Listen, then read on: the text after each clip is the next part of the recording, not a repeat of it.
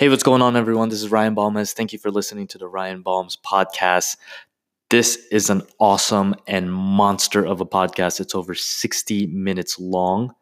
And um, yeah, the first few minutes, the audio um, admittedly is awful. Uh, I chose the wrong setting on the mic, but afterwards, it is all good. So um, thank you for listening and subscribe to the podcast, like, rate, do all that stuff, and share with all your colleagues and classmates. And let me know on Twitter what you think of this episode. Thanks for listening.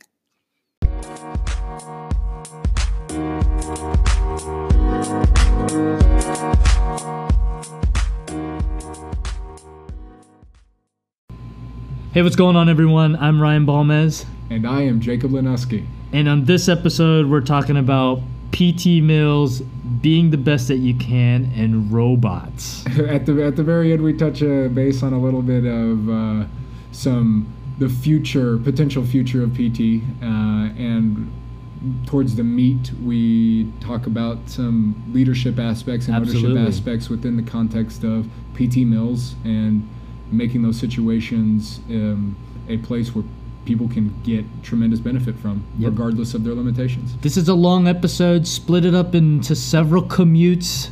Get yourself a nice drink if you'd like at home, but enjoy. Start recording. Yeah. But um okay. So all right. Okay. So thank you for listening in to the pod uh, Ryan Balmes podcast. This is a new project of mine, passion project out there to help student PTs, new grad PTs, experienced PTs looking to up their game in the outpatient ortho sports world. It's my first guest. It's a good one. It's a very good one. If you could please introduce yourself. Yes, my name is Jacob Lonowski, and I am a current student student physical therapist at Georgia State University. And uh, what makes me a little bit different is I was a strength coach at the Division One level for many years. For former college athlete myself, and have just been pursuing uh, uh, pursuing ways that I can add more value to the human performance related field. So here we are to talk.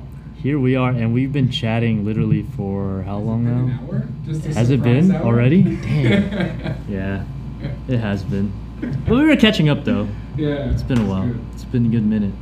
But yeah, so I met Jacob at a um, weightlifting event, powerlifting event, and um, yeah, it was really good to. See, it was really cool to see that world because I'm more from the runner world, Okay, yeah. and then witnessing your world, which I love learning new stuff, was very interesting. Yeah, the powerlifting community, uh, especially surrounding the USAPL, is, is so supportive. Whereas, you know, in most other competitive events, it's typically person on person. Yeah, This we talked about like- it. Yeah, we talked about this. People Yeah, versus the weights. Uh-huh. Yeah, so exactly. Every, every lift is a victory. Yeah, yeah, exactly. And uh, the community is very supportive, Uh-huh. and where everyone is on each other's side, Mhm. or by, by each other's side and on each other's team, and it's it's always fun being a part of that style of event.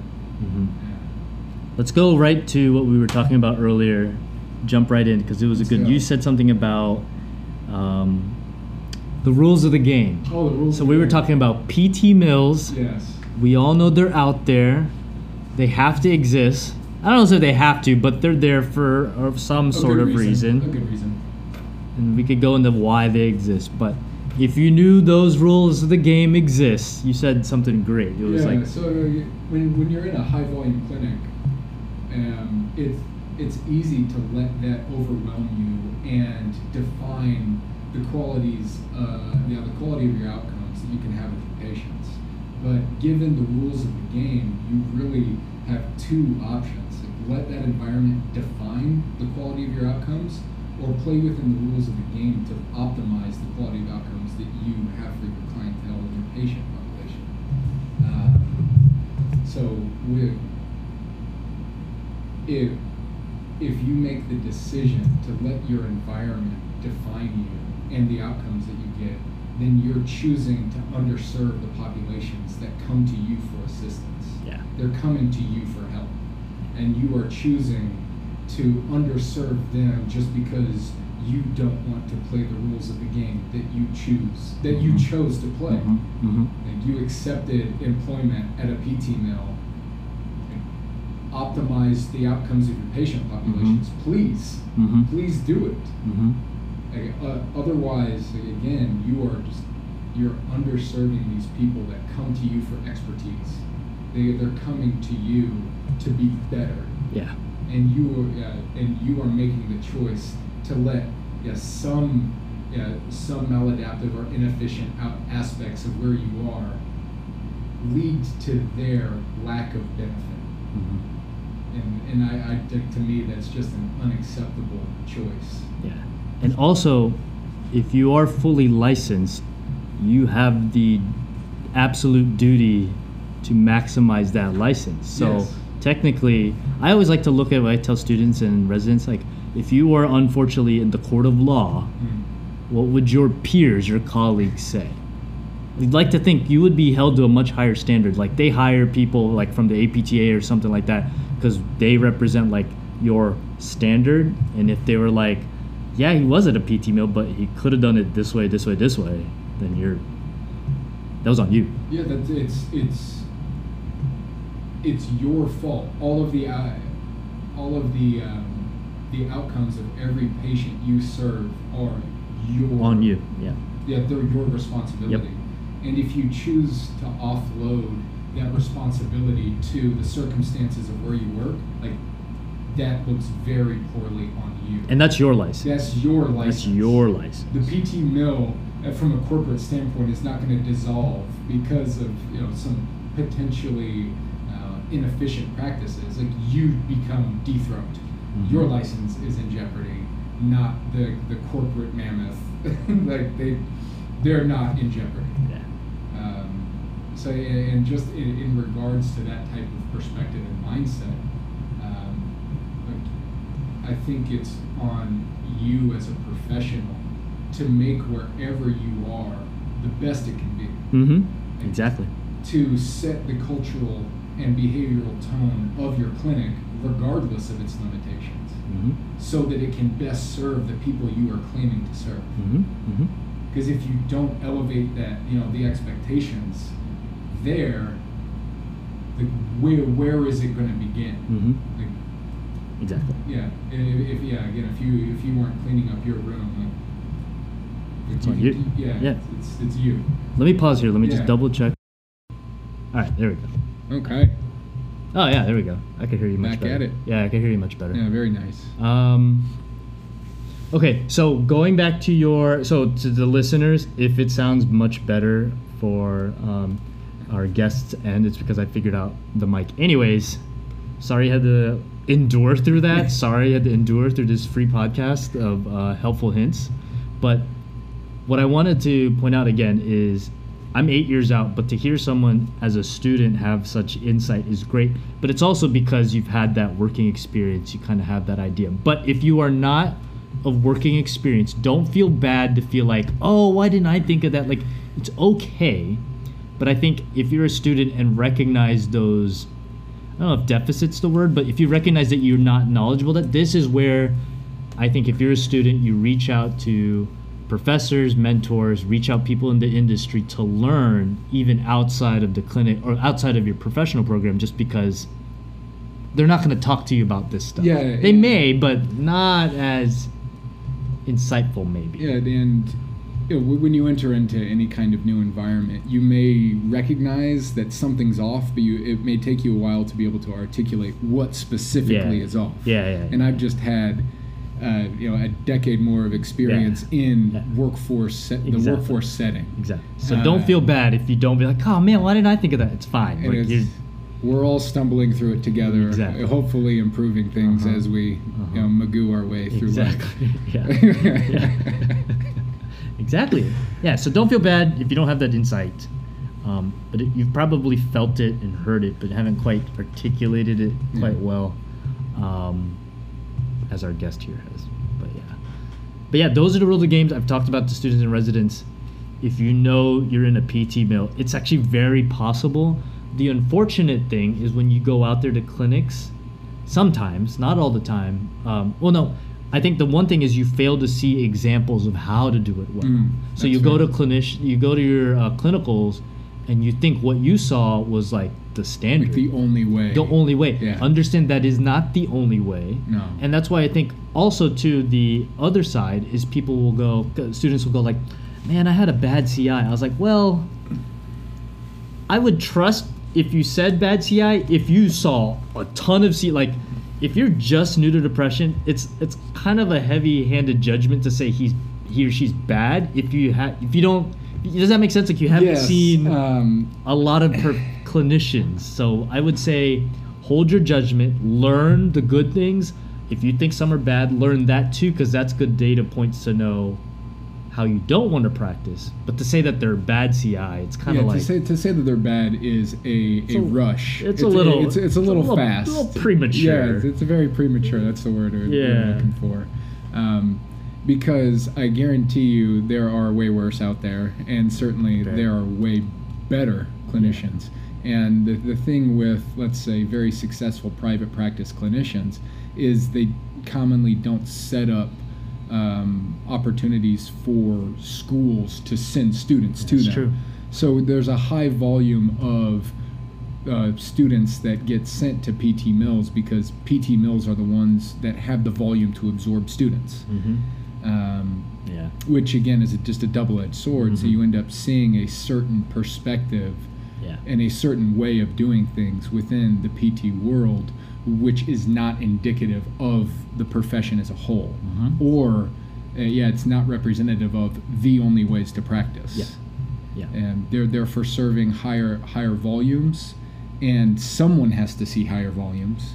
You may not think that's a good fit for you, but someone has to do it. Yeah. And you know what I like about higher volumes though? I think to me, if you were starting out, I'd rather you see higher volume because you get more touch points. Yes. You get more data of experience because over the course of 52 weeks, if you saw only a smaller amount, then you're kind of limited in your touch point. Yeah, you get maybe quality time, but I think when you're new, I'm not saying to make mistakes fast, but you get to see a lot more go go go Yeah, go yeah, go, you- and then you could refine to the smaller stuff. I, I completely agree from the standpoint that the number, the greater the amount of unique cases you can see Yeah. in the shortest period of time uh, as a new student, uh, Mhm. and, and uh, let's say you're fresh out of school, Mhm. that may be the best thing for you in the long term. Agreed. And you have to be aware that how you practice in the high volume should not be your norm. Just Hmm. understand it's like your norm for now because you have to survive in that game. Yes. But that you could change it up at any time. So I think it would be a hyper awareness to not create bad habits Mm. during those high volume Well, times. and and to put, I think it's important to put the onus on you of you again back to the quality that you're giving your patients, Mhm. and re- regardless of the situation. So if you've got those high volume situations, set yourself up for success from a realistic standpoint. So you may be able to do more nuanced modalities or interventions in a one-on-one setting, Mhm. but using the high volume setting to cut your teeth on what is the most effective, least Yeah, that's a good point. Yes. Yes. uh, interventions Yes. or or Uh-huh. communication or coaching strategies Yep. for dealing with people. Mhm. Because if you can refine all of your high impact, low resource interventions in the high volume setting, then you're going to be able to go to like maybe a more private one-on-one setting, and you're going to be able to knock out you know the the You'll have way more time for the more for the highly high- effective exactly, stuff. Yeah. yeah. So instead of all the fluff. Yep. And if you're a clinician that's 80% fluff, like you, you you won't help people. Yeah. It's just you won't help anyone. The big my favorite fluff in the PT mill is 10 minute warm ups. That is- oh god. Yeah. Oh, get it's on, my get on the favorite. erg, 10 minutes. Oh you god. can see them sandbagging over there. Oh god. Yeah, they're on their phone. Yeah, that's really helpful. I'm about to charge for that. Yeah. It's like, give me that sweet, sweet, you know. oh, I hate it so much. Yeah, when I fill in at other clinics, I make the warm ups like if I see the patients have been used to it, Mhm. I'll make it really purposeful. Like I'll be right next to them because I document really quickly. Another habit of being in the PT mill, I could document quick but be a good clinician. right? yes. but I will do like a two minute warm up, but then I get them on like an interval, like Tabata Mm. type like stuff, Get them. and they love it Well, it's because it's like, oh, I'm really working, and I was like, ah, God. very few people don't want to get better. Yeah. Like it just I know. everyone wants to get better, and if I love and, changing and, that up. and people respond to you caring about them Mhm. and just passively sending them off to some erg in the dark corner like just dusty spider Can you like, change this. TV channel? I want to see. yeah, I was like, what? no, No, this no. is not. That's not how things This work This is not here ten minutes of watch TV. yeah we're getting after it I need your heart rate to raise. yeah if it's gonna be a warm-up you don't look at instagram Yeah. like, give, give me your phone Oh my god! If maybe if you're listening to this as a student or new grad, if there's one thing to take away, can you please change your warm ups? Yeah, change it up. How about this? D- I dare you to do this. Don't even do a warm up and see what happens.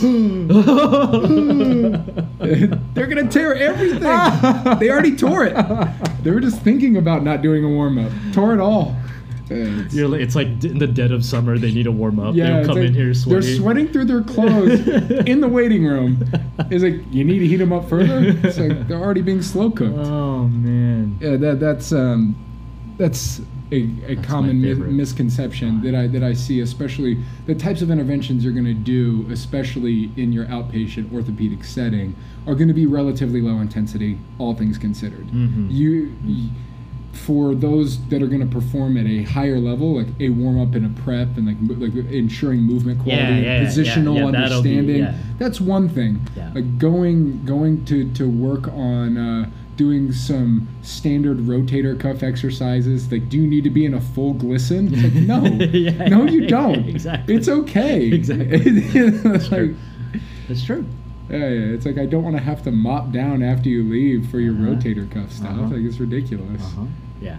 That goes to like the understanding the bigger picture things of it all. Like let's say like this is we talked about we talked about it earlier before recording like the behavioral change. Yeah. Sometimes to me I'd like to think like if let's say you already have someone coming in two times a week. Hell, if if they even have really great benefits for some reason and they have three times a week Mm. and you see on the high the comorbidities they have high blood pressure, Yeah. what better way than to get them like you're already there three times a week make them that warm up now has way more purpose to me Yes. i'll write in my goal of some sort and maybe see like if you give yourself plenty of time if you're there for 12 weeks for some either total knee or something Yeah. why not use blood pressure as an outcome measure Let's of some we sort can- can we change yeah. it you Can know we better manage hypertension in Mhm.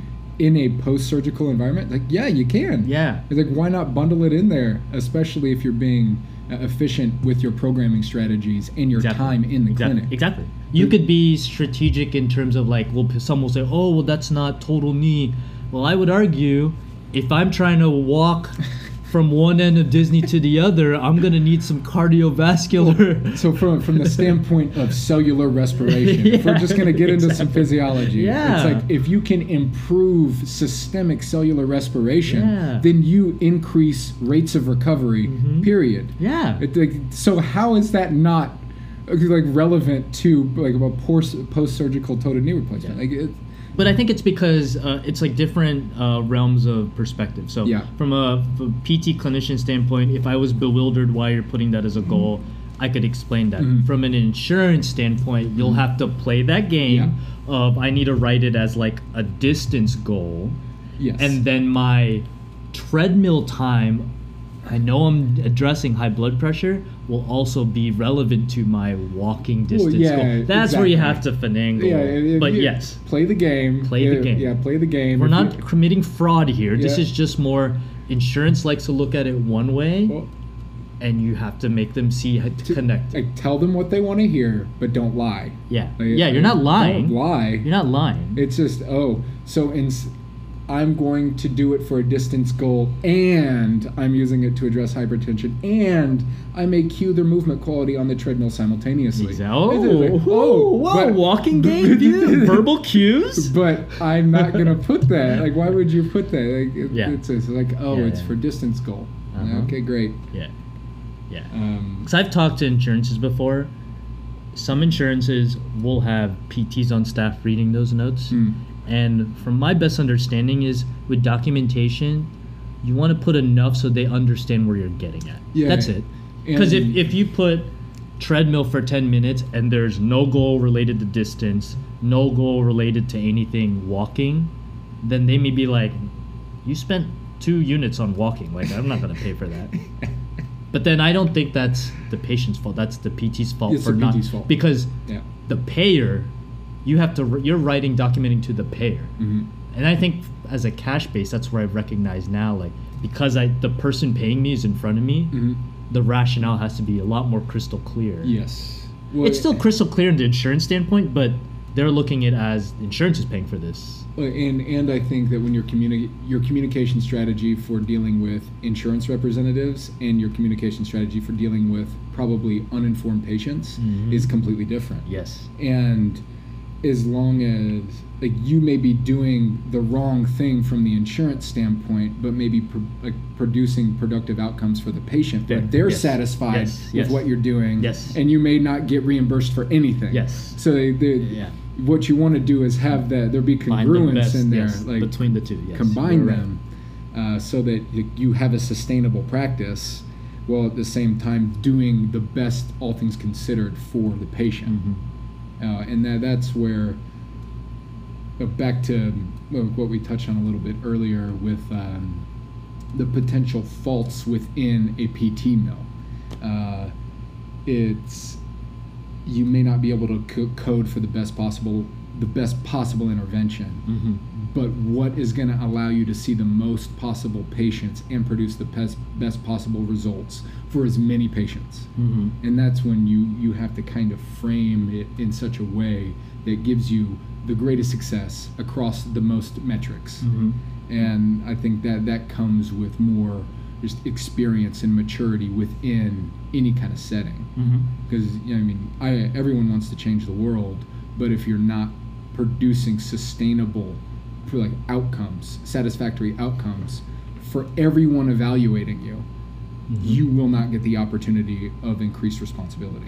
And and when we talk about outcomes, for those of you that aren't aware, like an APTA, they're really heavily invested in the registry for the outcomes. Mm. So for bigger practices, because they are anticipating that. Don't quote me on this, but like that, insurers insurances will start looking at that registry not only for data specific, but maybe reimbursement, right? So it's always kind of like they kind of talked about this when I was a student, but I joke about it kind of like statistics, right? Yes. where it's like this guy clinician takes total knees eight weeks whereas this guy's getting them in four Mm. you know it's like you- you're seeing statistics and they'll they'll be able to control for things like that but like the statistics out for pt clinicians but also clinic wide are going to start coming out and I'm, i wouldn't be surprised if insurances already have them Uh, they probably do. They're Yeah. just not like Yeah. official. yeah, yeah. They're they're absolutely running data and like actuary tables on this Uh-huh. stuff. They are 100% are. It just depends on uh, what they look like. Mhm. You know, yeah, they have to be. yeah Have Yeah. to be. Well i wanted to go back to the pt mills another thing about ownership Mm.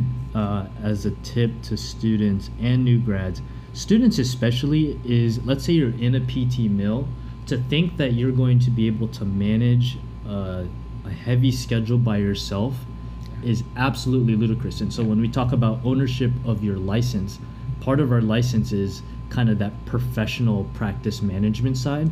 So when you're a student, Mhm. right, and for you, once you get into clinic, and I Mhm. know you'll do this, but like you meet the front desk, you meet all your techs, right? You know your support staff and start taking, uh, uh, ask your CI first, but start taking ownership of like, hey, I need you to do this, this, this. Oh, the front desk told me they're gonna come in late. Uh, yeah, I could do like start recognizing and maybe observing, and then seeing how you would do things. Cause you know most students are kind of like, hey, I'm here to show up. I was like, bro, I'm Nope. no, it's not just patients I have to manage. It's the front desk that's needing a call. It's the techs that need like I- that's practice, man. You got to take ownership of that. I mean, in any kind of environment, the task is the easiest is the easiest part. The task is the easiest part. Yeah, so in the yeah. PT setting, the patient is the easiest part of the clinic. The- because you learned about that stuff. yeah, it's the other soft skill stuff you didn't learn. how do you integrate into a team that exists before you Mm-hmm. not step on any toes, Mhm. develop relationships, Mhm. and optimize outcomes for the patient. Yep. It's like that's incredibly difficult. Mm-hmm. That how do you manage your relationship with the CI such that like, you're doing things to the quality of their standard Mm-hmm.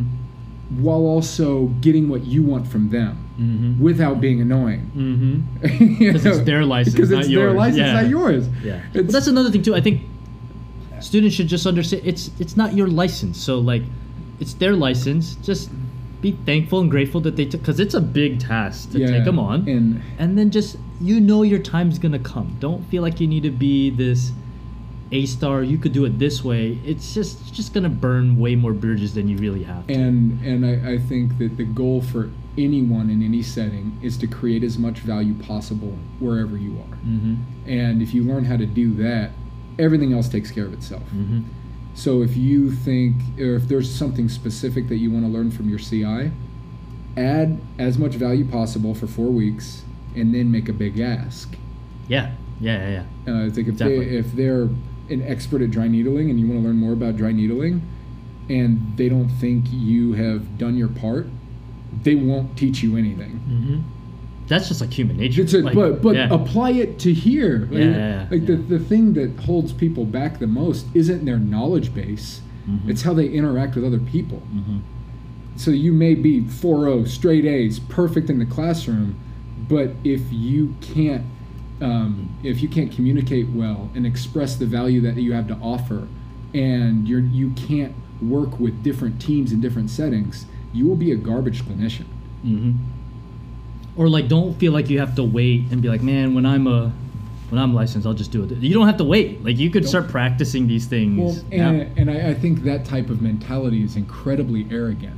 To Mhm. think that, you know, the way that a clinician that has been practicing for years chooses to do things is somehow without merit or value. Like Yeah. all Yeah, yeah, yeah. aspects of it are without a reason. It's like, Mhm. no, you're wrong. Mhm. It's like there may be some things that need refining, just like with everyone. yep. But if you think that any any uh, professional in any endeavor that has been successful for years is 100% wrong about everything, like Mhm. man, they're not. It's you. Yeah. It's you. Yeah. Uh, so just understanding that wherever you get placed, wherever you're getting experience, like add value and learn as much as possible. hmm Don't give anyone you've interacted with in any setting a reason to say something negative about you. hmm Oh, another thing too, though, I think the thing is you don't want to.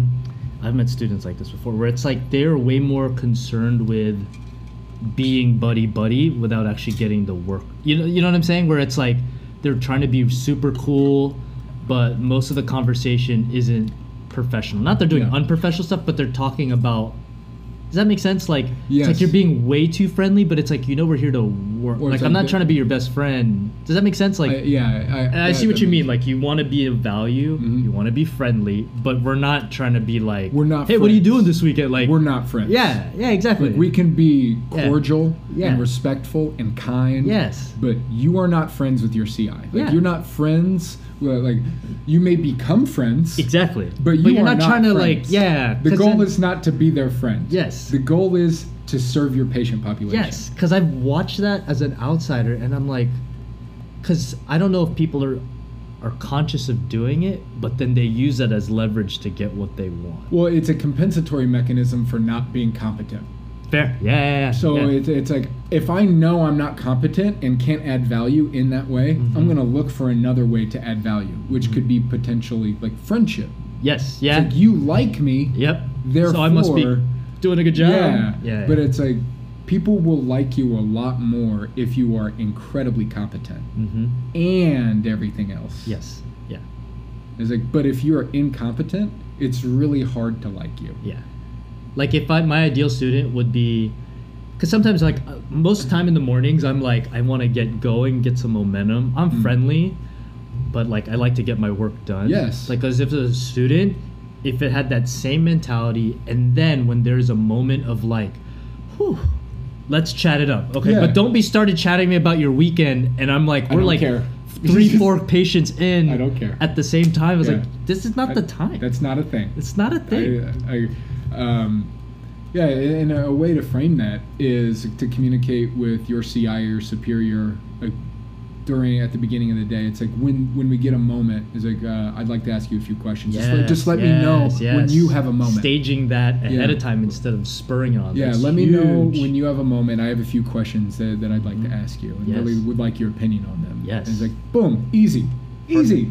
Perfect. Like, does it happen today? I don't know. Does it happen tomorrow? I don't know. Yeah, you have to be prepared with that answer. I don't know. Yes. It's like, but it will happen if you approach it from that type of that type of uh, standpoint. hmm Um, And then it could be like, you know what? That'd be great. Um, we probably I could squeeze out some time later in the afternoon. Let's make it happen. and it's like, Boom. okay, okay, I'll touch, Perfect. I'll touch base with you early afternoon and see if we still have time. Perfect. And there Easy. you go. Easy. Moving on.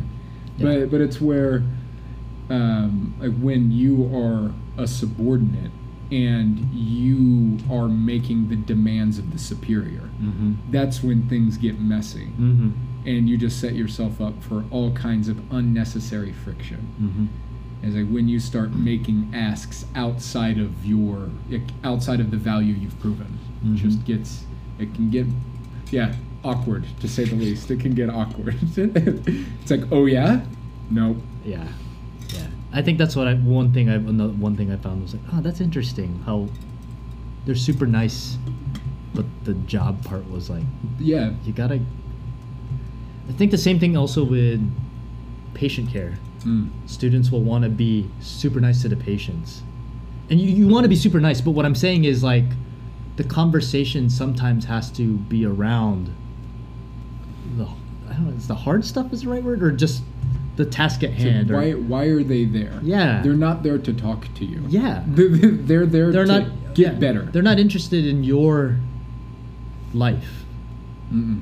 That's another thing too. As students, like if you keep droning on about what you did over your weekend, how did, it's like it's that's not how that works. Well, and and that's where use use your conversational time. So first, your your the time you have with your patients is precious. yes, Use it well, agreed. and so use that time not as uh, you know not as an opportunity to tell them about you. Yeah. Use that as an opportunity to get insight into something they may not have told you yet. yep. So use like maybe personal conversation to get more information out of them, Mhm. so that you can better serve them Mm-hmm. but like um, you know all of all of the interaction should be framed from a standpoint is like will this serve better serve the patient Agree. Because it's kind of like um, you know, like when a patient comes in, I'll ask any changes from the last session, Mm. but like the things that are kind of looks like, hey, how was your weekend? Yeah. I'm actually listening for things. I'm actually listening for,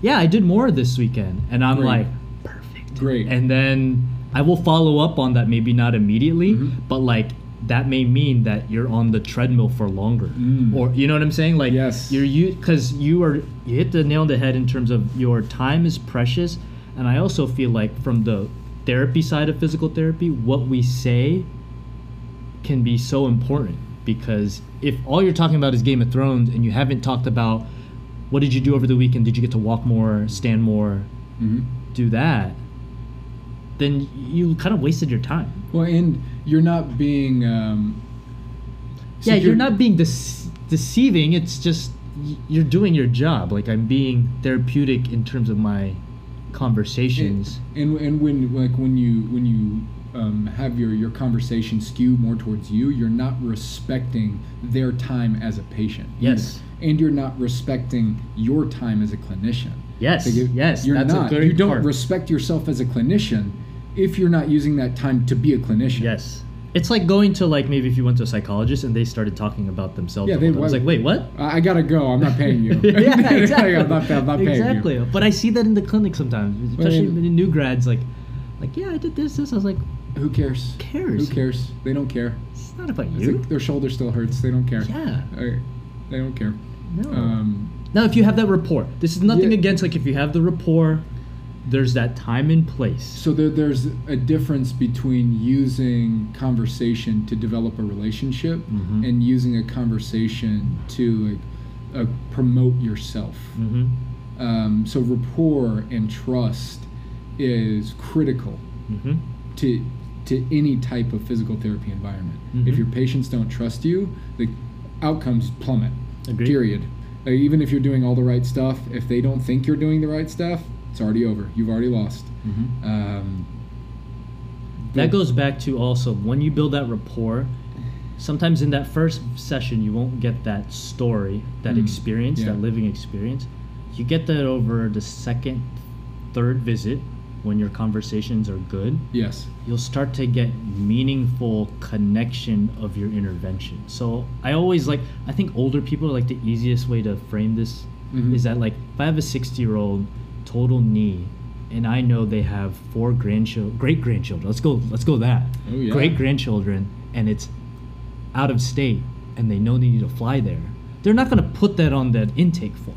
They'll reveal it to you in terms of I'm looking forward to Memorial Day weekend to hang out with my great grandchildren four months from now. Uh-huh. Perfect. As a PT, you should intervene that in terms of your conversation. Yeah. Like, you know what?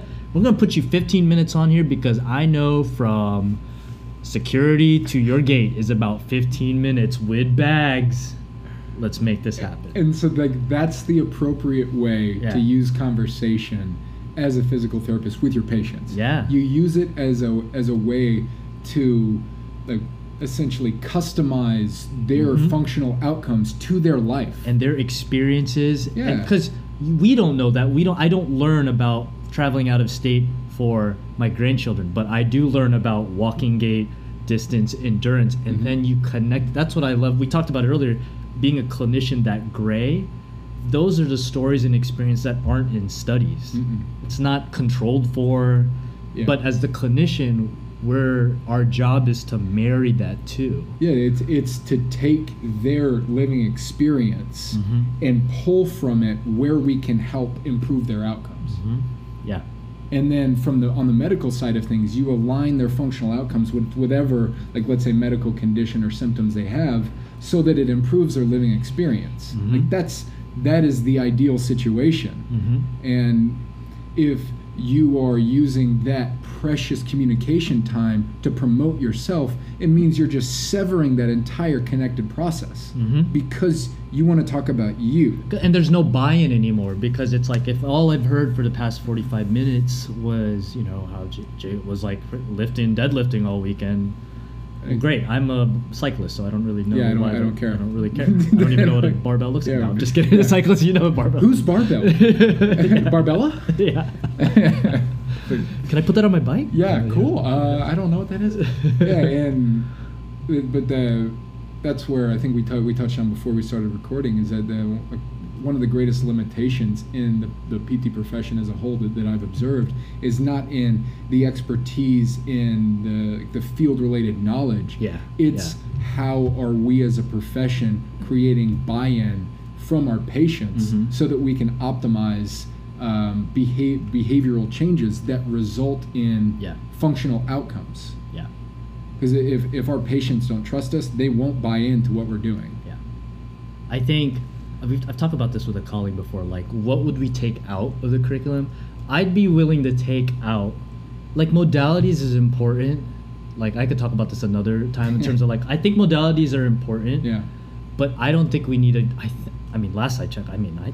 It, it was like a s- semester dedicated modalities type thing. Like s- the modalities shouldn't be as long as it is. I don't know how it is in, in the program now, I, I haven't taken it yet. but like, I don't think modality should be as long.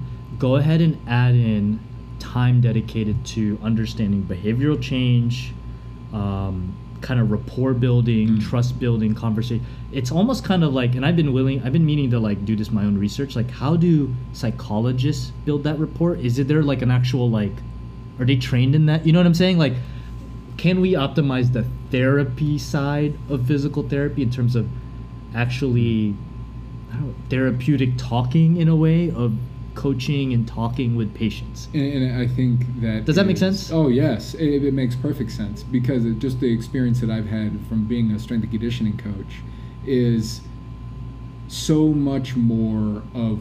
So, Isn't that in the coaching world? Do you guys Yeah, get that, right? I mean, almost. I would say. So I would say seventy plus percent of the outcomes you get are how dedicated people, like athletes, are to you. True. How hard they're willing to work for you, Yeah. regardless of the plan. Mhm, mhm. And the, the plan matters, Mhm. but your relationship with athletes matters more. But in the coaching world, is that like in a didactic, or is that kind of more in the um, professional understanding of being a good? Co- Does that make sense? Like being in the good coach, like Yes. Um, like the X's and O's are one thing, but like It, it depends on what type of uh, educational background you have. I know, I know that there are plenty of sports pedagogy um, um, degrees that incorporate a, a degree of sports psychology Yeah. and th- things along those lines. Yeah. But I know from an exercise science, like which I got my master's in, there was there was one class on the psychology of exercise mhm. not necessarily how you would interact with another human. True, yeah, it's the psychological benefits of exercise. I think the one thing then is the challenge is, is the whole behavioral change, knowing how to talk with a mm. patient. Are we just going to rely that on, oh, it's clinical experience? Or should we actually codify it in our curriculum? Like, this is how you effectively communicate, create by. You know what I mean? Yeah, Like, and- I think it should be codified, I think. I, for how critical it is to outcomes, Yeah. I would agree. Yeah. I just don't know enough about the existing curriculum to say what should, like, what would be the Yeah, best yeah. candidate for removal. Yeah. And I know we have several professional practice courses, so Mhm. it could be part of that curriculum could be potentially Maybe. modified to include communication strategies Mhm. and simulating situations where Mhm. you, you need to get more information out of your patients. Mhm. Yeah, more information than they've given on, let's say, a medical Mhm. screening sheet. Yeah. Yeah. Uh, because the more information you have is the, the better. Um, but there are better ways to, to communicate so that you're getting the information you want. Yeah. Yeah. It's just, that kind of strategic communication. Yeah, it's a difference between like uh, how how are you how are you doing today versus you know like w- have you noticed a difference in your uh, the the way that you're walking? Or you mentioned you were going to a barbecue. How Yeah, was that? Yeah, the- how How was that? You had to walk up that hill, and Yeah, in my mind, I'm thinking Yes. uneven, uneven surfaces. Yeah. No, You're just rolling I'm. I'm It's trying like- to listen to Did that. you- it's like, did you carry the charcoal up that hill? Yeah. It's like, which hand did you use? Was it Yeah. like, like, Yeah. It's like, could you have grabbed two? It's like easy, yeah. easy. But that like that type of I don't know approach to communication is, oh, it's more nuanced and subtle, and you kind of have to have. It is. It's It takes years. and- It takes yeah, years it to does. develop, That- and yeah. uh, introducing people to communication strategies, maybe in the academic environment, uh, might be might. It may work. be like a good introduction. You're right. You may not be masterful at it, but at least you could be aware, Yeah. and then you could have something to reference to versus, oh, I hanged out with those two guys, and now I learned these things too. Yes, and, and for, from a coaching standpoint, well, someone that I look to in, in the strength and conditioning world for those types of strategies is a is a guy named Brett Bartholomew, and he's wrote, written uh, a book called Conscious Coaching, and See, that's but you see what I'm saying? Like that's in your the coaching world. Mhm. I don't know if I don't know if that's in the PT world. Of and, like, and that, that is is, really don't unfortunate. H- however, it's an opportunity for significant improvement. It's a low hanging fruit. So if the PT Agreed. profession cleans that up and, and hones that in, and who knows how how much benefit the field as a whole could, Mhm. could g- ga- gain from that. hmm I could already imagine like some kind of like case study archetypes of patients already. Like Yeah, the and- ones that like don't want to buy in, they're just here because they have to. And How do you win that one? So over? that's something. How that- do you win over the person that's like, I'm ready to go? Like, how do you win that? Do you have to win? Like, what do you, how do you, like, I could already think of like No, that- archetypal like characters. It's it's funny you say that because that's one of the primary ways that Brett structures this book. Oh, is, yeah? is with Like athlete archetypes, like- archetypes, yeah. just like strengths and weaknesses of each Uh-huh. of these archetypes and Mhm. how to essentially communicate with them most effectively, Mhm. so that you can get outcomes. Be a cool study. Like, you get like a sample of like patient expectations and see if there's maybe archetypal trends. I mean, yeah, dependent on maybe either uh, uh, diagnoses or Mm. age or gender. you can do all of that. Woo. Yeah, that- that's all that'd you though. Oh, great. no pressure. no pressure. Do it all. No Super. pressure. I'll just need ten thousand data points here Yeah, yeah. just to to tease out archetypes of like populations. Oh, then that's you gotta mess. validate your test. Nope, and, uh, We'll subjectively apply it. We'll just uh, it's all anecdotal it's all from here. in here. It's all in my gut. Yep, we'll keep it that way for a while. Oh my my Yeah, no, that would be a mess. That oh, would- oh man. yeah, that'd be a, That that'd would be fun. it would be super beneficial, but would take maybe decade, a de- Yeah. ten to twenty years of work. Yeah, yeah, yeah. Totally. You'd have to dedicate your life Yes. to that. To teasing out official archetypes in patient populations in the PT that's setting true. That's true. for like being classified by like all demographics and what else like and procedure and like, uh, Mhm. like and symptoms. Mhm. Oh my gosh. Yeah, that's true. That's true. But see, that, that's why I was telling you, as a clinician, I, I've, I've learned to love the bet I made in terms of being a good practicing clinician because you these are the questions that pop in my head. And yeah, I'd be passionate to pursue it, but I just don't have the skills or time. And Yeah. that's where it's like, I appreciate what PhDs like you will soon do, like Mm. in terms of like looking at that frontier. Just I'm looking to move the needle yeah, the most infinitesimal amount. Yeah. like just I know, cause it's crazy when you meet like a professor or when I, my old professors from UF and the amount of the significance of their work. It's like, man, can you imagine? Like now knowing knowing what I know now, it's like, wow, that must feel really good to know that you you played like a, a big hand in moving it just a little bit. Yeah.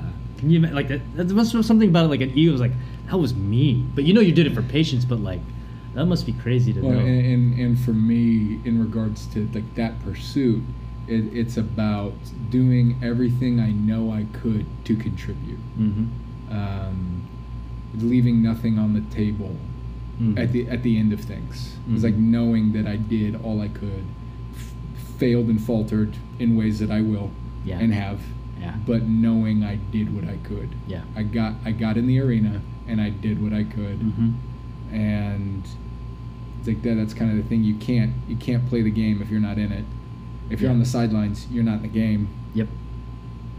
Yeah. so it's like do everything you can to get in the game and stay in the game Mm-hmm. and hopefully have success Mm-hmm. because even that that's not guaranteed Mm-hmm. even if everything else is lined up You know, my thing, I'm str- that's like an internal struggle. Is you know, if I'm going to be a dad soon, can I be able to be a good father and professional life? And I'd like to think you can do both, but there'll have to be some sort of swing in efforts.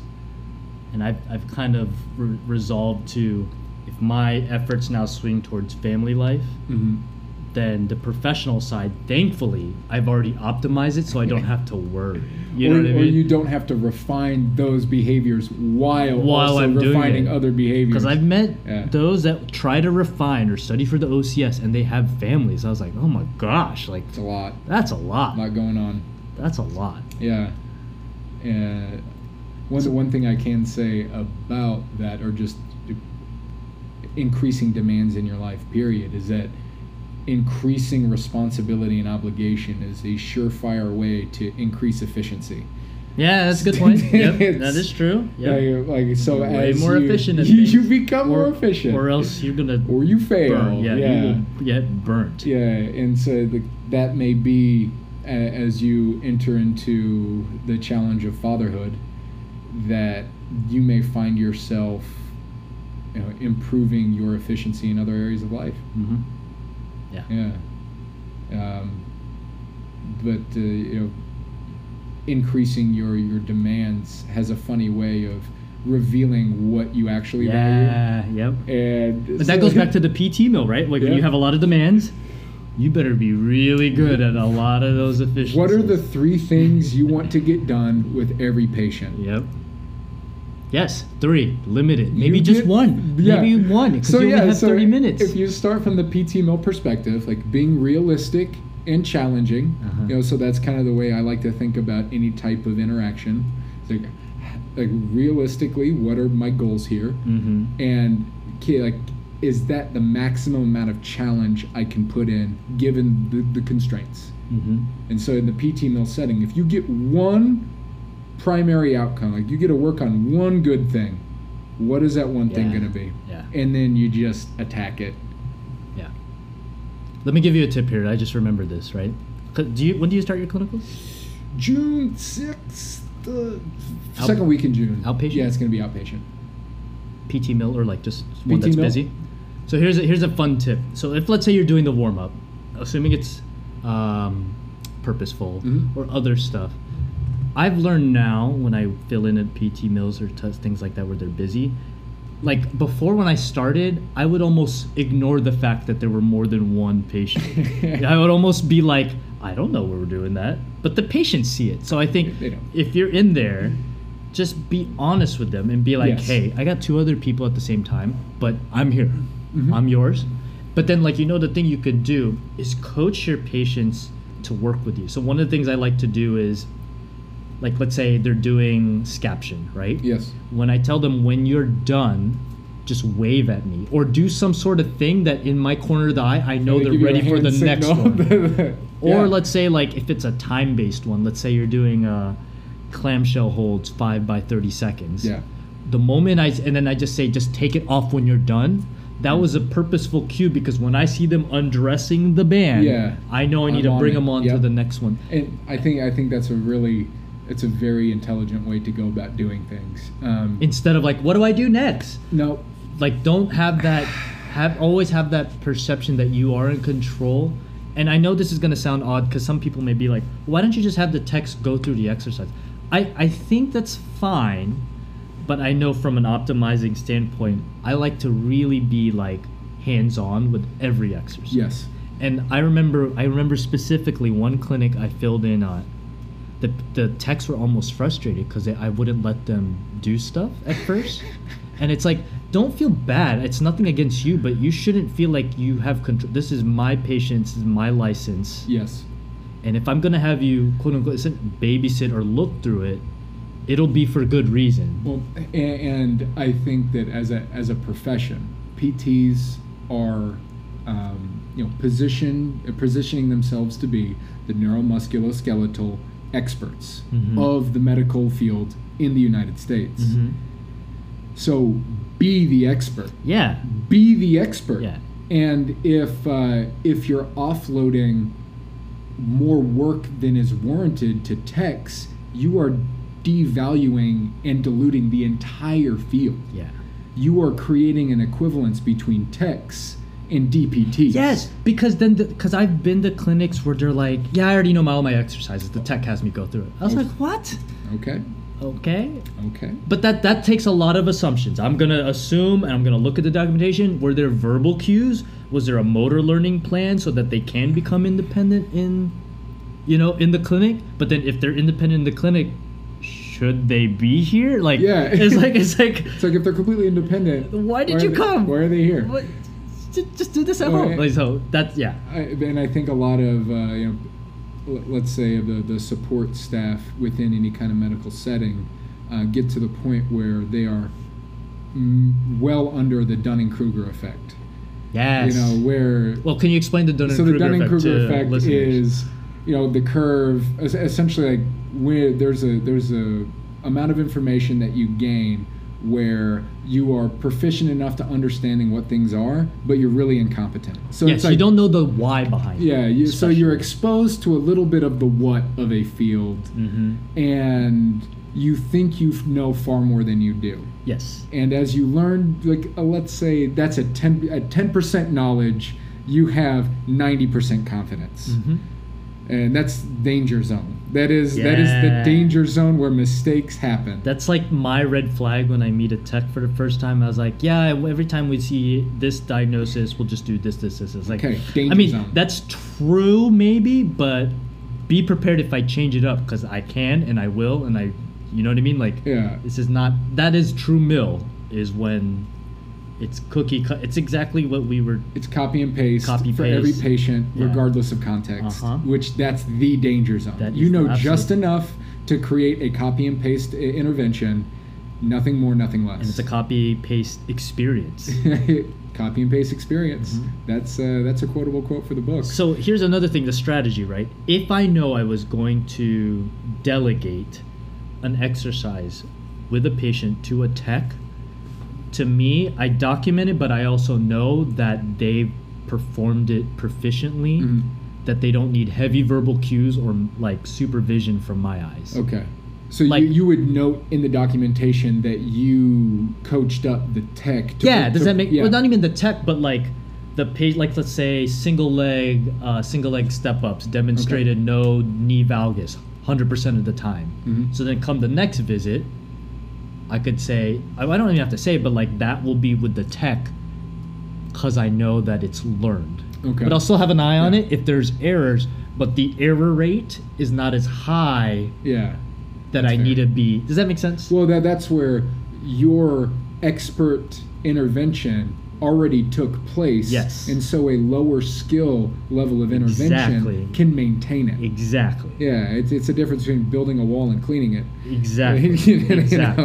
like- so, like, if you wanted to do a warm up, a true warm up of some sort that doesn't require heavy cueing and they're independent with it, Mhm. then I could say that goes to the lesser skilled Yes. talent, right? Or putting on ice. The thing I think um, when I fill in, I like to do it just because I want to be more hands on. I just met this patient, Mhm. but like, you shouldn't be. Tech should be like what they kind of like medical assistants in the medical world. They should do setup. Yeah. Set up the ice. I will inspect skin. I'll talk to the patient if this is appropriate where to go. But like, set it up for me And, and, as a and. As a PT, you need to know set this up. And I think there are situations where there there are very competent and very skilled Yeah, techs, no, very agreed, skilled techs agreed. that you know over the course of time can certainly assume more and more responsibility. Mhm. Um, but at the end of the day, if that tech wants more, there will hit a cap where they'll want they'll need to go to school. Mhm. They'll need to go get a DPT in order for things to progress further. Otherwise, like whomever is overseeing them Mhm. risks their own licensure. Yep. Well, that's where I think I've talked about this with other colleagues where where the PTA I think could be such a great asset. I've taught the PTA Mm. program uh, a brief second, but there's definitely potential there. Mm. I don't know if we're utilizing them the right way. I'm not That's saying fair. we should That's utilize them like purely like MAs, but I think maybe more like a MDPA Mm. type relationship Yeah, no, that's fair.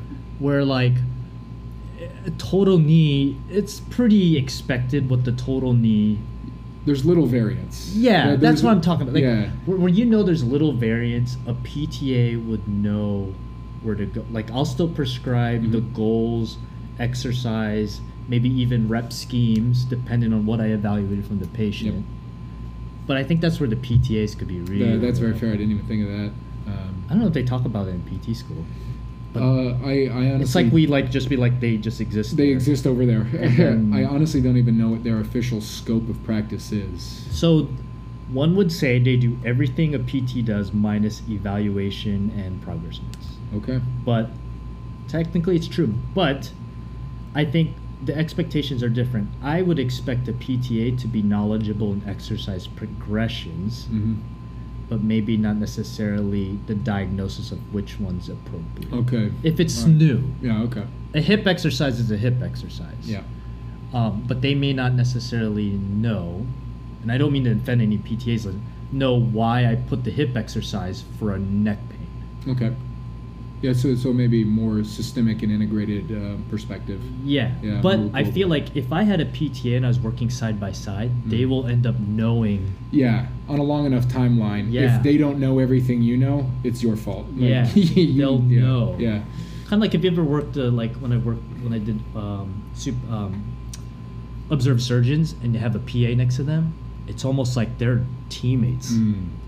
So Yeah. The PA acknowledges the MD makes the call, but sometimes a PA could kind of be kind of like your first, you know, your Yeah, first officer, your like, first hey, you gotta watch out. The, yeah, Yeah.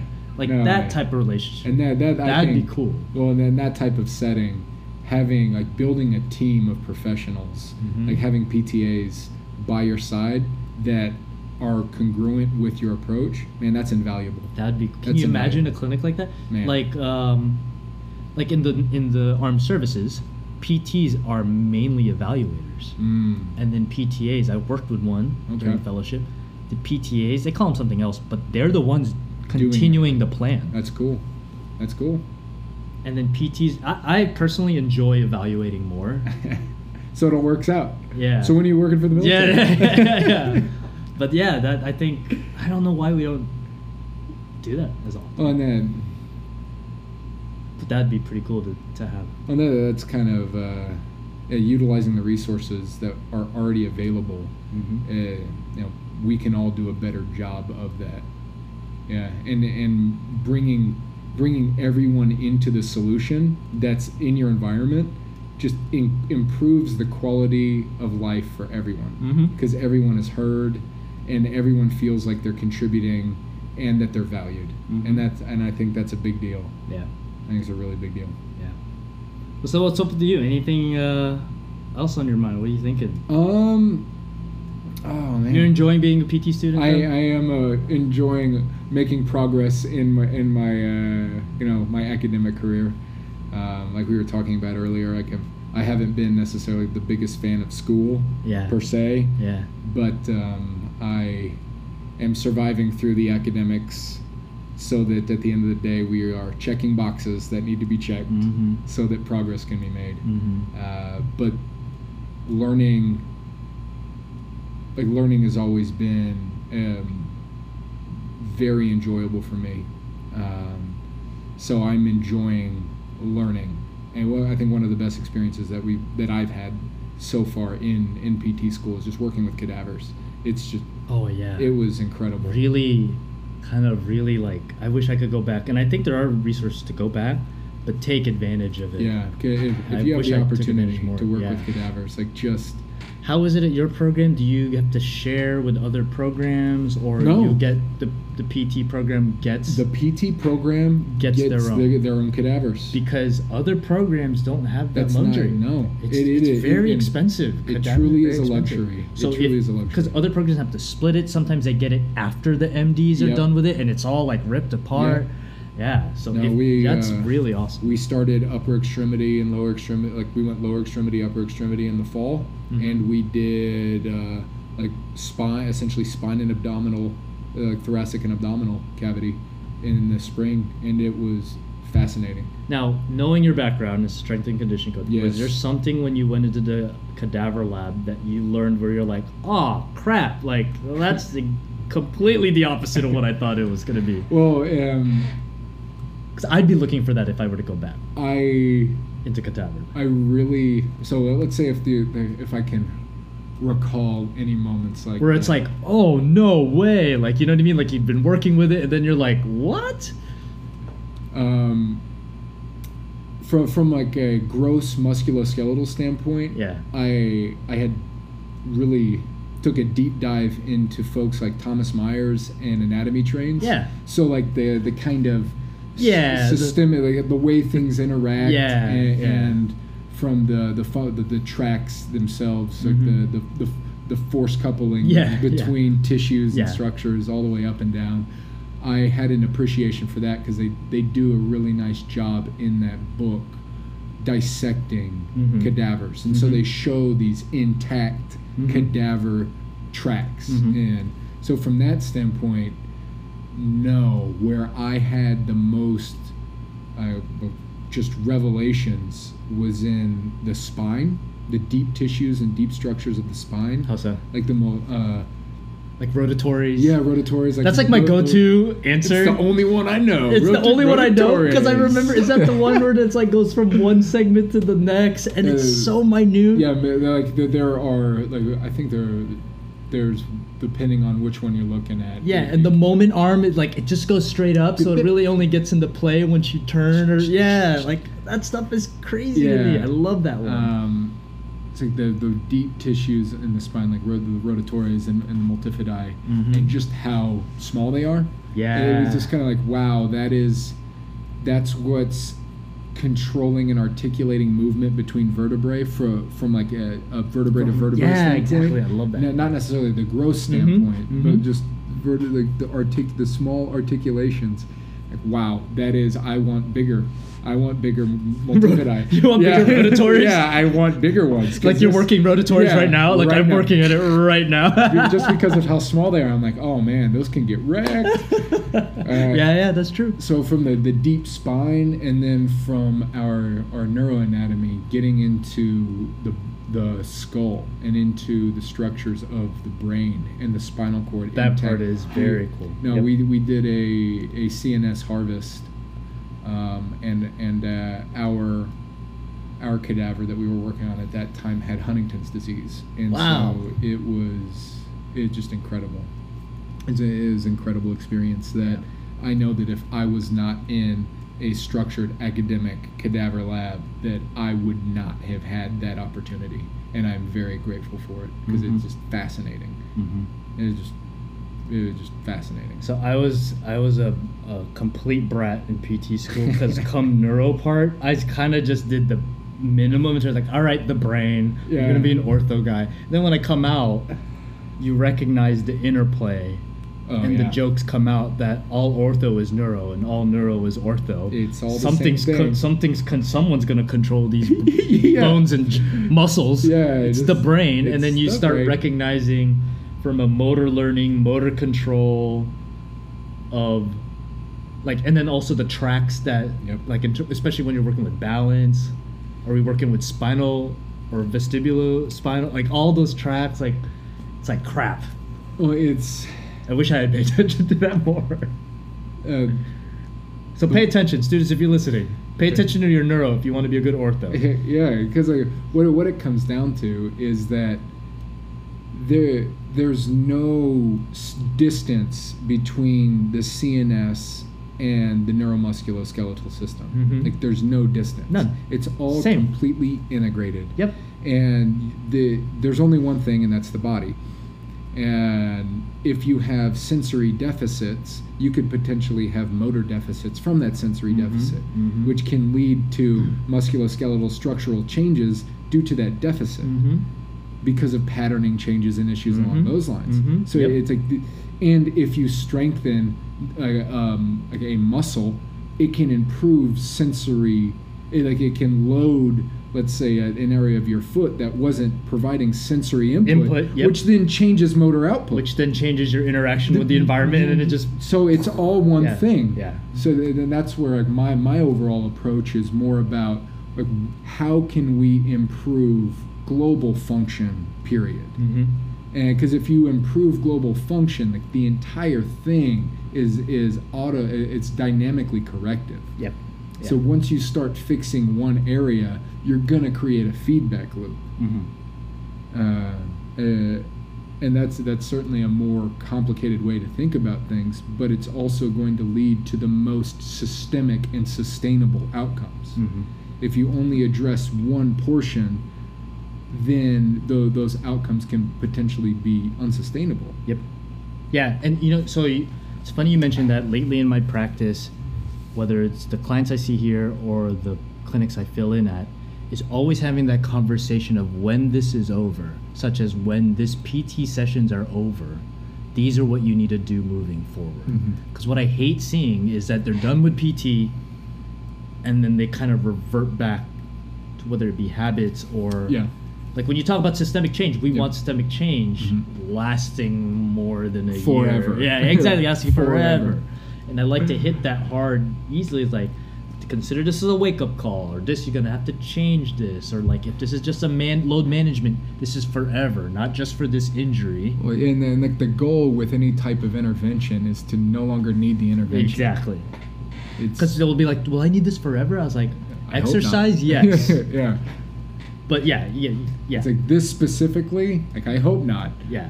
But like being active, yeah, you yes. yes. If you don't want to be active, like, "Ugh, I'm Yeah, sorry, yeah, yeah. You, you have to. that's that even understanding that and i think as a pt because we know the health comorbidities and understand the Yeah. patho- pathology we should have a breadth of understanding of moving the needle forward for one patient at a time like getting into better health so you have that outcome of that clinical situation that they see you for but then moving them forward towards health making that other discussion of Yeah, this is like making that transition from the clinical and uh, like managed setting Mhm. to like life in the unmanaged environment. yep and and, and hopefully keeping all of the outcomes that were achieved in the clinical setting and building upon them. Mm-hmm. Like that, I mean, that's an ideal situation. Yeah.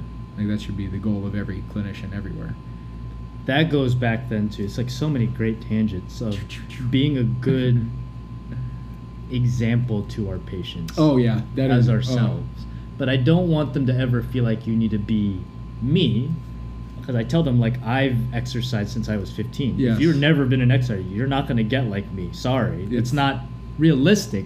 But what I'm saying is you you kind of embody good health behaviors. Well, it, and whether or not they achieve your level of whatever, like whatever it is Mhm. that you, like, you are good at, whether or not they they achieve that, it gives them a target to potentially aim at versus being aimless. It's kind of also that trust factor too, right? And your body is a product of your behaviors Mhm. and if you can't even like, this is my uh, uh, just something that Uh, that fires me up across the medical field in general but if you as an expert in health and wellness and function don't prioritize health wellness and function yeah. why would anyone listen to you kind of like uh, lawyers. There are a lot in the news lately. If you don't have the moral compass, should you be a lawyer? You know, it's kind of like. or I think like a, a better parallel for lawyers is like, are you going to hire a lawyer that's in prison? Yeah, yeah, exactly. Yeah, like, exactly.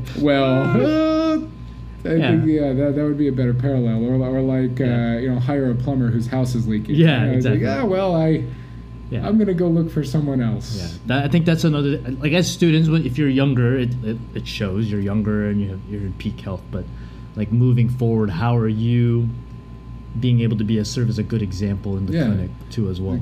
because your presence is so much more powerful than you think. Yes. and just what They're you watching. look like and Yep. who you are is probably 70% of your outcomes. Mhm. It and ju- it's not. And I also want to backtrack. It's not body shaming anyone at all, because we're all in a journey Sure. somewhere, and they only see like what three months of you. yeah. You know what I mean? Uh, uh, yeah. But yeah, this is not to body shame anyone, but to, to know that you should be on some sort of moving progress of some sort. sure, like, yeah, I mean, you want to be an example in the sense like not perfection, Yes. but in you are in the pursuit of excellence. pursuit. I think if you're in the pursuit, that Yeah. progress of pursuit. Yes. and and but that that's where if if your patients and your clientele don't see you on the righteous path towards excellence, yeah, yeah, yeah. yeah, yeah. then why should they undergo discomfort under your watch? Mhm. Yeah. Yep. You, yeah. In, in prescribing the intense Tabata exercises, and you're here eating Chick Fil A nuggets on the side, like Hey, yeah, or, or yeah, it's like okay, like hey, like you are the exemplar that Gen Pop looks to, and just Mhm. take like honor that, and and respect that privilege that we have as as medical professionals to be an example. Mhm. It's like I think it's an incredible privilege to be, um, you know, someone that others will pay to to look at as an Mhm. example. Like that's And then is such there's a privilege. there's a uh, being humble about it too, in that it's like you are because of you are, but you can't be like, yeah, you could just do that easily. Like you have to be humble and not braggadocious of like, yeah, I, you know, I ran ten miles. It's like you have to meet them where they're at, and then show them that like this is possible. It's a journey. It's not for because Gen Pop likes, you know, the quick. They want it now. I want want- it yesterday. Yeah. Uh, that, that, that's something I've been thinking about over the past year or so in regards to service and how to serve and how to frame it from from my my perspective is like ideally I would like to be the tide that lifts all ships. Mhm. Like if so, if all of those under my care are improving, Mhm. period. Mhm. And so going going to back to what you said about uh, meeting people where they're at, yes, that is critical. Mm-hmm. Um, Because you can't be here. You're not going to build the rapport. You're not going to build the trust. And, and if if you don't show your humanity and your process and your struggles, The human. You have to show that. Absolutely. then they will see you as, like, uh, especially if you really take care of yourself and you're spot on. You're a, you're a doctor and you have a booming, successful clinic, and you've got people coming in and out, and everyone speaks high praise of you. Like, you need to make yourself accessible to Gen Pop. Yes, yes. and and to in order to do that, I you need to approach people very carefully because you don't want your very presence unintentionally to be an unattainable goal. Mm-hmm. And like that's very nuanced and subtle, but it's also very real. Like where Yeah. people will disengage from you because they think you're you, they can't get yeah they, they can't be what you want them to be Mm-hmm. Yeah. Yeah. and so like meeting them where they're at and being a champion of all of their progress Yes, I like that. and then then that's when you can you know, raise them up closer to what they could be Mm-hmm. it's like so if you champion every success of everyone around you it's like you would just you will be surprised at the just that type of environment that you're able to foster and Mhm. it is so uplifting and empowering to to yeah to, to give people permission to succeed And it, so, to tie into that, when you talk about championing your patients and everyone around you, Yeah. professional staff, that then goes back to the effective communication. Like the stuff I, I hate personally seeing is like, "How was your pain yesterday?" Oh, great. We're gonna bring that up from, from the from the get. it always hurts Yeah. great, great Yeah. question. Thanks for Like, bringing it up. cha- yeah, championing like the successes, Yeah. but not being the always happy guy. yeah Being real with them and recognize, oh man, sorry I had a bad day. Let's try and figure it out. Yeah. You know, it's like things like that. But like, yeah, just being purposeful in the communication. Um, and yeah, it, does, it means that you may not have to ask pain explicitly yeah, every time. yeah like, no and, and that's, that's Or not leading with it the when you le- first see them. if they're in pain, they'll tell you. Yeah. And uh, yeah, certainly trying to frame as many questions as possible in a productive and positive Mhm. light Yeah. helps steer people away from a- any type of unnecessary framing of their pain. Yeah, because then that goes into pain sciences, and then like Yeah. they're already in pain, and you keep asking about pain, And that's pain, the that. focus. Yeah, and that's the focus. And that's the focus. Is this exercise painful? It's like, oh, It's on. like I, I understand why we do that, or are, are taught to do that from a liability Safety standpoint, safety I get it, I I get get it. it. But if you make pain the focus of treatment, Mhm. then that's it. That is what will be focused on, as opposed to to function. Mhm. It's like, do you feel like that moved better? Mhm. And it's like, okay, focus on the movement and how the movement felt. Mhm. It's like, oh, move. Oh, yeah, it's feeling better when I move it. It's like, if it's feeling better when they move it, it was less painful.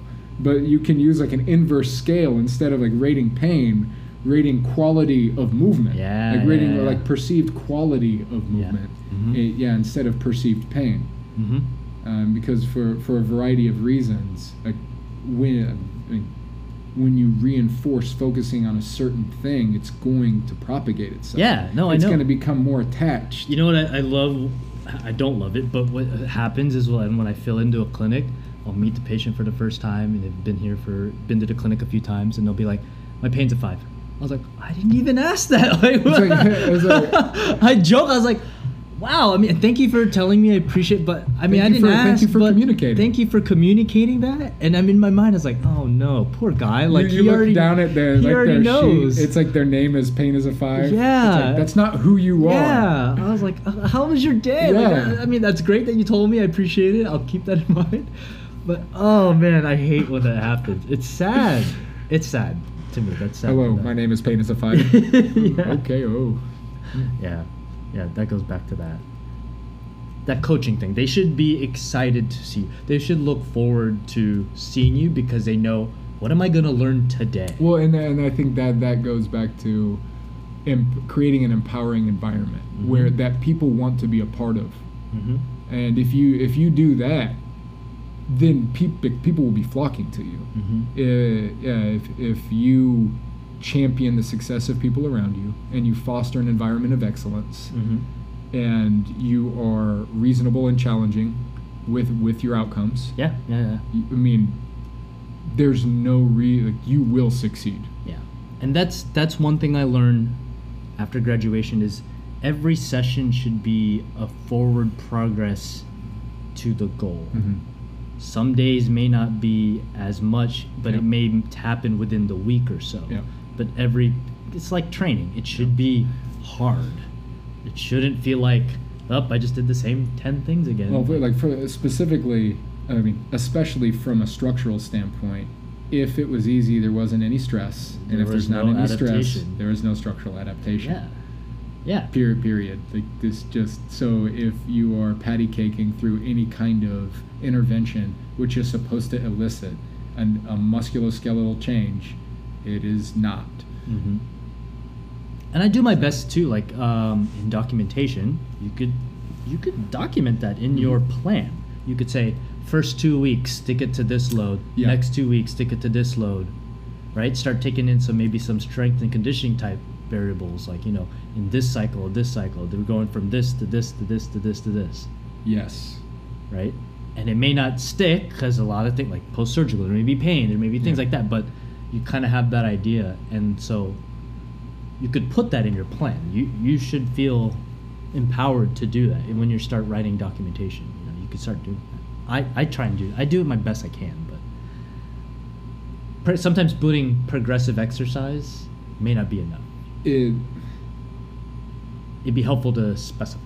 Yeah, it's really so from a from a programming and periodization standpoint. Yes. So it's really that I think that's one of the of one of the other really big deficits I see on the PT side of things. How so? being being able to optimize the development of Yes. inter, like interventions Mhm. such that yeah, you're you're you're maximizing um, let's say strength outcomes Mm-hmm. hypertrophic outcomes Mhm. and even from a neuromuscular standpoint like patterning outcomes Yep. From a post surgical, that's easy to do. yes. When it's non-surgical i don't know I th- i'd like to think you could i think you could do it. I just don't think the uh, cycles are as long. Um n- yeah, right? like i'm thinking like the neck pain. Mechanical neck pain no distal symptoms. Mhm. right? Let's say it's uh, more of a stabilization. Very Sure. broad. Yep. then yes that could follow that if, if, so let me reframe that a little bit if if the um, the patient is referred or uh, yeah the patient is in your office for something musculoskeletal that the, the periodization and programming of interventions is relatively inefficient across Mhm. the board for Mhm. PTs. Mhm. Uh, when you're talking about neurological considerations, you you don't necessarily need to have that type of programming. But maybe it is kind of. Let's say if I have distal symptoms, cervical, my first cycle is getting distal symptoms out from a nerve system. Yes. Then move on. So And it's like a different. Sure, Yeah. It's the same kind of concept. Yeah. But, but, but for, for like you're getting distal neuropathies Yeah. like originating from the C spine, it's not like you're going to start with some type of like manual overload of the neck. Yeah. It's- yeah, yeah, yeah, yeah. like, yeah, yeah, slow down. Yeah, but that same kind of perspective, but different content inside. So Yeah. cervical verdic, distal symptoms, especially if it's like a double crush, Yeah. decrease symptoms of distal, you'll get more neck, and then it's perfect. Then I can handle the neck, and then from there, go from there. Yeah. Bouncing back and forth. That would be the little ping progression. Pong. Yeah, Little ping pong. That would be the progression. And it'll ping pong. You're right. It'll Yeah. ping pong, Yep, yep, yep. and that'll be the progression. Yeah. What else? Post surgical is. Yeah, post post surgical. Totally. Yeah, because the degrees of freedom are reduced, Mhm. so the complexity of interventions are reduced. hmm Yeah. Um, yeah, you just. But but as the degrees in freedom increase, then the complexity of your interventions increase. Mm-hmm. Pretty straightforward. Uh, and the best way to create progression in environment in situations where degrees of freedom are very high, yeah.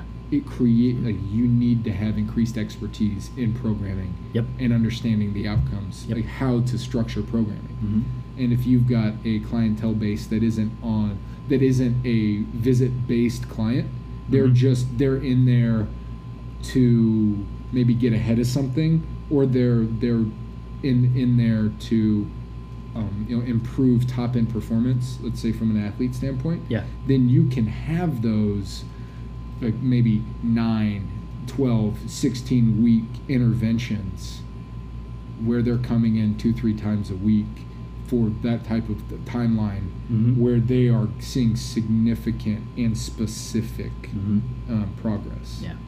But that that's that's for a very, you know, it's a minutia of a minutia of a population. Yeah, not Gen Pop necessarily. Yeah, not Gen Pop. Maybe. Yeah. Um, but from the higher end, yeah, understanding those phases. Yeah, how you, how you block things. hmm Because you know you're going to see them for that long. Extended periods of time for a very particular outcome, Mhm. not just the reduction in general negative symptoms, Mhm. but the improvement of specific functions. hmm And so I think that's a a a basic way to kind of differentiate between your standard Gen Pop and Mhm. those that are seeking uh, improvements at top end performance. Yeah. Yeah. Anything else for me? What are you, what are you thinking? Oh man, uh, It's going to be very interesting when we catch up, and I hope it's not long. But like before you know it, you'll grad be graduating. I'll be graduating from PT school, the Yeah. PT school side. Um, but yeah, we should definitely keep in touch. We won't. I'll keep picking your brain because now that I know you're going to a PhD, this is great. So then I could kind of be like, should think of this or that, and you could be like, go away, I'm so- going to do this. So and- for the or- PhD, I'm he- heavily considering getting into uh, um, osseointegrated prostheses. yeah, So that's Cool. That's where my very cool. my trajectory is. uh, That's where I want to go. what is that exactly? It's, So- I, I hear it and I kind of know what that those words mean, but what is that? So, exactly? standard prosthetics, traditional prosthetics are called socket pros- yes, socket prostheses, Mhm. and and typically post amputation, the the remaining the remaining tissue is shaped in such a way that a socket can Fits in, can yep. be fitted post surgery. hmm Um, and a osseointegrated implant is where there's a a metal implant that's anchored in bone that crosses the Skin. It's transdermal, so it, it it crosses the skin and leaves a external anchor for a prosthetic. what? Yeah, it's crazy stuff. Where? Are Wh- thinking lower extremity? Where, like, primarily, like right now, I'm looking at doing a compa- uh, My team is doing a comparison on transfemoral, Oh, transfemoral amputees, on functional outcomes f- between osseointegrated and socket. I, guess that would make sense because the femur has a lot more bone stock to anchor. Well, and, and so a lot of a lot of the issues that are experienced by those with socket pro- prostheses are p- pressure wounds at the site of in, Yeah. and, and pressure wounds Yeah. and infection Yep. associated with Yep. that, and just discomfort and use, the Mhm. friction and rubbing from Mhm. it, um, and then they, they stop their, their activity levels decrease, decrease it's just like, why because bother? Yeah, it's it's painful. it's uncomfortable. So they're saying with this other approach, we could avoid all that. So without speaking beyond the analysis that we've done yet, in, in particular in individual studies that uh, we, we've come across so far, there seems to be a um, a gen a general trend of improved functional outcomes when comparison. One of the studies is specifically in regards to hip extension pre-intervention with so- the socket and post-intervention of the of the in-bone implant Like range of motion. range of motion of implant uh, of hip extension during gait. Okay, good. Uh, I was going to say like during movement, so Yeah. you're getting more. So. Yeah. there is a, a significant increase in hip extension during gait for those osseointegrated implants, and that pair they they did a they've got a quality of life survey that's that's um, used for the the transfemoral patients. Um, that also quality of life use just across the board seems to be a an improvement in every way observed. Is this new? Like this osseo? Pretty new. This is Pretty this is great. So this is like we're, we'll have something. We could talk a few more hours after Yeah. this, but like this is the stuff that I think PTs need to watch out for because not to watch out scary, but like this is it. Like this is the coming of either robotics integration. No, yeah, we, I mean, You know what I mean? Like that's So you asked me what I what I think about. It's That's- integration of all these emerging technologies, which if you're not ready for, will you, there'll be a landslide. Yep. Um, even like let's say my watch tracks my sleep. Like why do I have to wear a watch? Why can't it be just embedded in my Embedded. body? Like you know what I mean? sure, like this is it. Like Or or yeah, some kind of uh, um, you know radioisotopic tattoo. Yep. Sure, why not? Or and when they start integrating robotics with the nervous system, Yep. guess who's going to be there to be able to help them? Yep. PTs. It's going to be us. and there there are some other types of um, so taking that Im, limb bone implant and then taking it a step further there are there's other research that I want to get involved in that uses the kind of a muscle mesh around remaining structure remaining muscle mass post amputation that then has an actuator that leaves through the in bone implant to and it actuates to an external prosthetic. I should have stopped the podcast and Yeah. just stopped recording. It's You're like, wait, what? the robots have already come. no, that that, that kind of that Yes. that's the first step yes. towards like some serious integration. I'm thinking of like that scene from Terminator with the hand, yeah, right? Yes. That's it. and the I mean, it's a matter of time before there's like synthetic ner- nervous tissue that Yep. exits through these things Mhm. to the that's literally conducting signal to an external like artificial m- muscle. Mm-hmm. Yeah, it's just it's a matter It's only a of time. matter of time. It's a matter of time. It's only a matter of time. And I just want to be on the wave. yeah. That- I just want to be right. I hope maybe I'll be retiring by then, and I'm like, oh, I don't have to study for that stuff. Wow. It's like, oh, I need to go get. I need to learn how to code. I need to Yeah, learn yeah, how yeah. to. I need to I learn need- biophysics. Yeah, I need, exactly. It's like, oh, okay. I need to to Electrical engineering, Yep. like, no thanks, I I'm need- retired. I need to go back to school for another 50 years Yeah. in order to continue practicing robot PT. Robot PT. It just. You have like tools and all the tinkering, like you're part mechanic, part PT. Hey, it is. It is. We are embarking into an interesting future, Mhm. to say the least. Mhm. Yeah. So that is where a lot of my headspace sits for just like, pa- like when I'm just sitting Yeah, there yeah. daydreaming. It's Yeah. a lot of that stuff. yeah I see it's it. cra- and it's crazy. I see it. It's crazy. I get it. Yeah. So if, if you want to get involved in next generation PT stuff, just get into some uh, well, what are they called? The biomechatronics. So it's Okay. the I'll have to look that up. so like completely mechanized prosthetics. Okay. Completely mechanized Controlled prosthetic. by the person? Yes.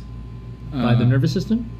Depends. Or by like muscle twitch and then they read it and then they so there are these let's see if i can say it right there are modular modular prosthetic Uh huh. that can be depending on how it's interfaced with can be piloted remotely Mm. so there are there have been some experimental patients that have had um, remaining nervous tissue post limb loss Yeah. moved closer to the surface of the skin so that central signaling can stimulate electrodes that Yeah. then could transmit signal to the external prosthetic Yes, so it would read it and then you could just program that whenever that signal happens, do make this, this, thing happen. yep Sick. and those modular prosthetics aren't necessarily on the person. Oh, I see what you're saying. Got it, got it, got it. yeah, they, they can be worn, Yes. but they also can be piloted remotely, Yes. which is just kind of bonkers. I mean, if I could FaceTime you, that should be already. Yeah, I get it. Like the tech is there. It's it is it's pretty bananas. kind of like um, the artificial intelligence that's happening with Snapchat, they create like you know the baby face, all that stuff. The tech is there. yeah. So for sure. Yep, Yep. it's all a lot of whole lot of stuff. Cool. Gets me gets me fired up. Perfect. So if you're still listening to this podcast, Yeah, we this is great. ten hours in. You've been 10 hours in. You've probably split this amongst your commute three, four times. You've already worked a whole month worth of work. Yeah. Thank you for listening. Yeah. Thank you very much. Thank you for coming. I Yeah, hope thank you we'll get to talk more.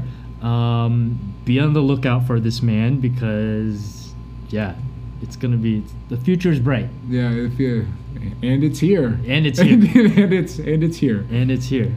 Thanks for coming. Yeah, man. thank you very much. Yeah. Yeah.